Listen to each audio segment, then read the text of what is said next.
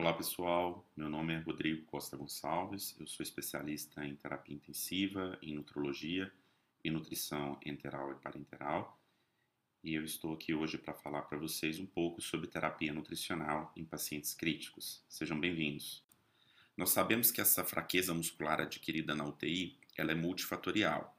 O próprio CIRS e sepse, ao produzir esses mediadores inflamatórios, isso gera uma maior degradação muscular, a imobilidade, que é comum nesses pacientes, principalmente por falta de times de mobilização precoce nas UTIs e por uso de sedação em dose elevada, sem interrupção diária, acaba gerando menor síntese proteica.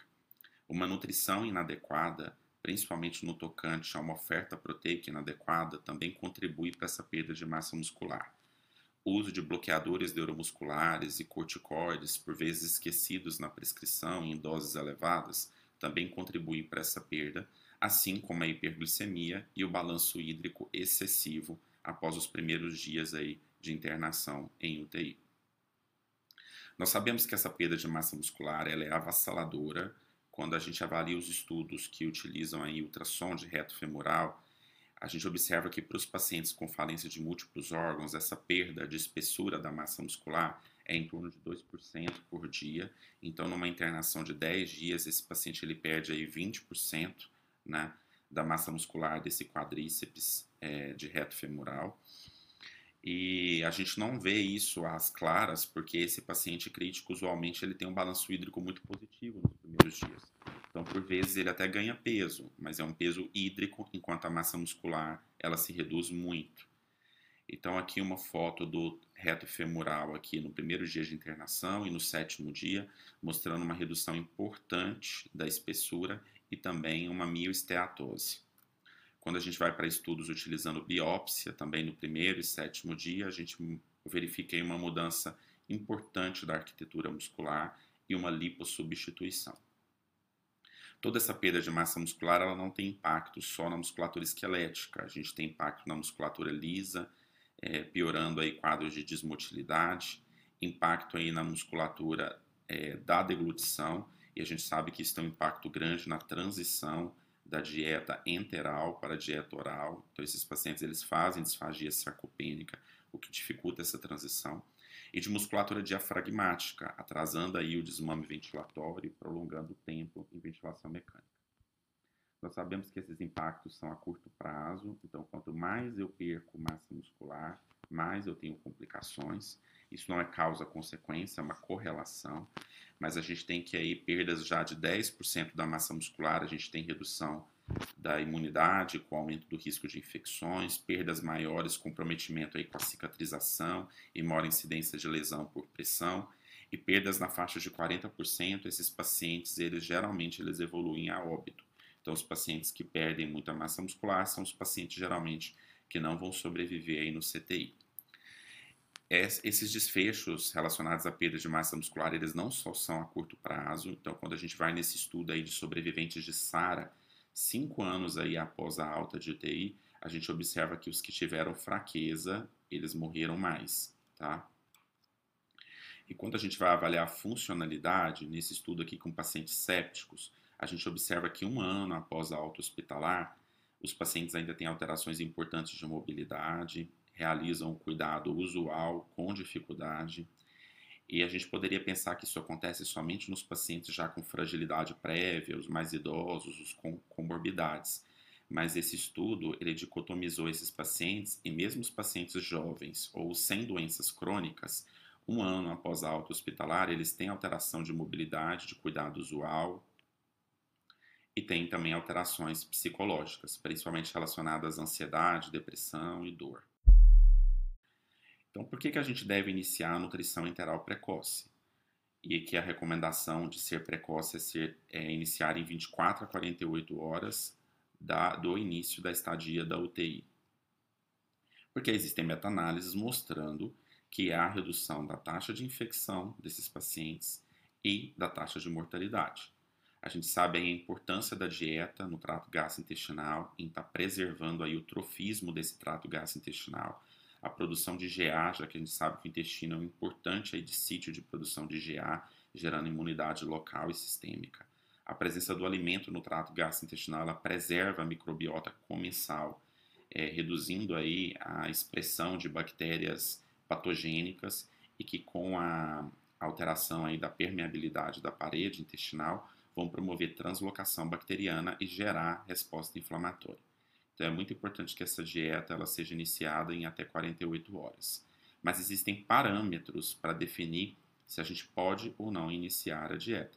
A gente sabe que em situações graves de choque ocorre uma hipoperfusão esplânica. Isso ocorre tanto pelo aumento de catecolaminas quanto pela liberação de citocinas pró-inflamatórias. Isso vai gerar aí redução de fluxo de sangue para a mucosa, o que pode promover disfunção de barreira, alterações de motilidade do trato gastrointestinal e alterações de flora bacteriana e virulência. Então, para a gente ter início de terapia nutricional enteral, nós precisamos ter uma estabilidade hemodinâmica e metabólica. Não há uma dose de droga vasoativa limite para a gente iniciar a terapia nutricional enteral, mas nós precisamos que esse indivíduo já esteja ressuscitado. Então, se ele está com doses crescentes de droga vasoativa, o choque ainda não está compensado, os parâmetros de perfusão tecidual eles estão alterados, o lactato em ascensão, esse paciente está com acidemia grave, a gente não vai iniciar a terapia nutricional enteral. Se mesmo ainda com droga vasoativa, essa dose ela está estável, o lactato em queda, ou a droga vasoativa em queda, a acidemia em melhora, é o momento de iniciar nutrição enteral. Se esse indivíduo ele volta a apresentar um novo choque, uma nova descompensação, é, nós novamente vamos é, interromper a terapia nutricional enteral. Isso é corroborado com diversos guidelines americanos, esse europeu de medicina intensiva sugere retardar o início da nutrição enteral se a gente tem um choque descontrolado ou uma hemodinâmica não compensada, e assim que a gente conseguir compensar, começar com dose baixa de nutrição enteral. Nós temos vários obstáculos à nutrição. O uso de sedativos é muito comum nos pacientes críticos e os opioides eles têm um impacto muito grande em relação à motilidade do trato gastrointestinal. Então eles podem promover paresia tanto alta quanto paresia baixa. É muito importante que a gente titule a dose certa do opioide. É muito comum os pacientes na UTI ficarem muito sedados com doses altas de opioides. Então é importante despertar é, matutino para a gente poder aí titular essa dose de opioide e diminuir o impacto do opioide no trato gastrointestinal. Um outro obstáculo à nutrição é o uso de droga vasoativa. As drogas vasoativas vasoconstritoras, dopamina, noradrenalina, epinefrina, vasopressina, elas promovem constrição do leito esplânico, excetuando a, dopa, a dobutamina, que é uma, um inotrópico que ele aumenta o fluxo intestinal. Das drogas vasoativas, a que mais promove vasoconstrição intestinal é a vasopressina. E é muito importante que a gente também titule a droga vasoativa para obter a nossa PAM desejada. Usualmente, PAMs de 65 já são suficientes. Então, é muito comum também a gente estar no CTI e o paciente está com uma PAM de 75, 85, utilizando droga vasoativa em excesso e promovendo aí os efeitos deletérios da droga vasoativa. A disfunção do trato gastrointestinal também é muito frequente em ambiente crítico, o que dificulta muito o nosso suporte nutricional. É difícil a gente definir disfunção do trato gastrointestinal, mas quando esse paciente apresenta mais de três sintomas do trato gastrointestinal, alguns estudos apontam isso como diagnóstico de disfunção do trato gastrointestinal. Que sintomas são esses que precisam ser avaliados? Então, resíduo gástrico, a presença ou ausência de ruído hidroaéreo, a presença de sinais de distensão, de vômitos, de diarreia, a presença de sangue no trato gastrointestinal, a intolerância à nutrição, então a gente inicia uma nutrição de prova trófica e esse paciente apresenta intolerância, ou um aumento da pressão intraabdominal, são tidos aí como sinais de disfunção do trato gastrointestinal, o que vão dificultar bastante o aporte nutricional para essa via. Nós sabemos que os pacientes que apresentam disfunção do trato gastrointestinal, eles têm uma menor sobrevida na UTI. E por último, a questão do controle glicêmico. Nós sabemos que é muito importante o controle glicêmico nos pacientes críticos, em especial nos pacientes que não tinham diabetes prévios. Então, as novas hiperglicemias estão associadas a um aumento importante da mortalidade desses pacientes, principalmente por um aumento da taxa de infecção. Então, por isso, os guidelines recomendam a manutenção da glicemia dos pacientes hiperglicêmicos entre 140 e 180. A gente não quer glicemias acima de 180 e também é, não desejamos é, uma glicemia mais baixa que aumente a chance de hipoglicemia. Tanto hiper quanto hipo, quanto variabilidade glicêmica pioram o prognóstico desses pacientes. Qual a melhor forma da gente determinar a necessidade calórica? É claro que é pela calorimetria indireta, mas muitas vezes, ou na maioria das vezes, ela não está disponível. Então, por isso, a gente vai utilizar as fórmulas de bolso. E como nós vamos progredir a terapia nutricional? Então, para progredir a terapia nutricional, a gente divide essa, essa permanência do paciente em UTI em três fases. A primeira semana, que é chamada fase aguda, e a segunda semana para frente, que é a fase crônica, que é uma fase onde o catabolismo diminui e a possibilidade de anabolismo aumenta. A fase aguda a gente divide em dois períodos: o período precoce, que vai até o segundo, terceiro dia, e o período tardio, que vai do terceiro, quarto até o sétimo dia de internação. Por que, que é muito importante essa divisão? Porque na fase inicial, como eu já disse, a gente tem uma neoglicogênese intensa, então a gente tem uma produção endógena de glicose muito importante. Apesar do gasto energético total ser alto, se eu alimento esse paciente de forma muito agressiva até o terceiro, quarto dia, eu corro o risco de fazer overfeeding. A partir do terceiro, quarto dia, o gasto energético total reduz, mas a produção de energia endógena também reduz de forma importante.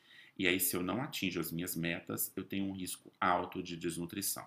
O ideal, então, era a realização de calorimetria aqui por volta do terceiro, quarto dia, para definir essa meta nutricional.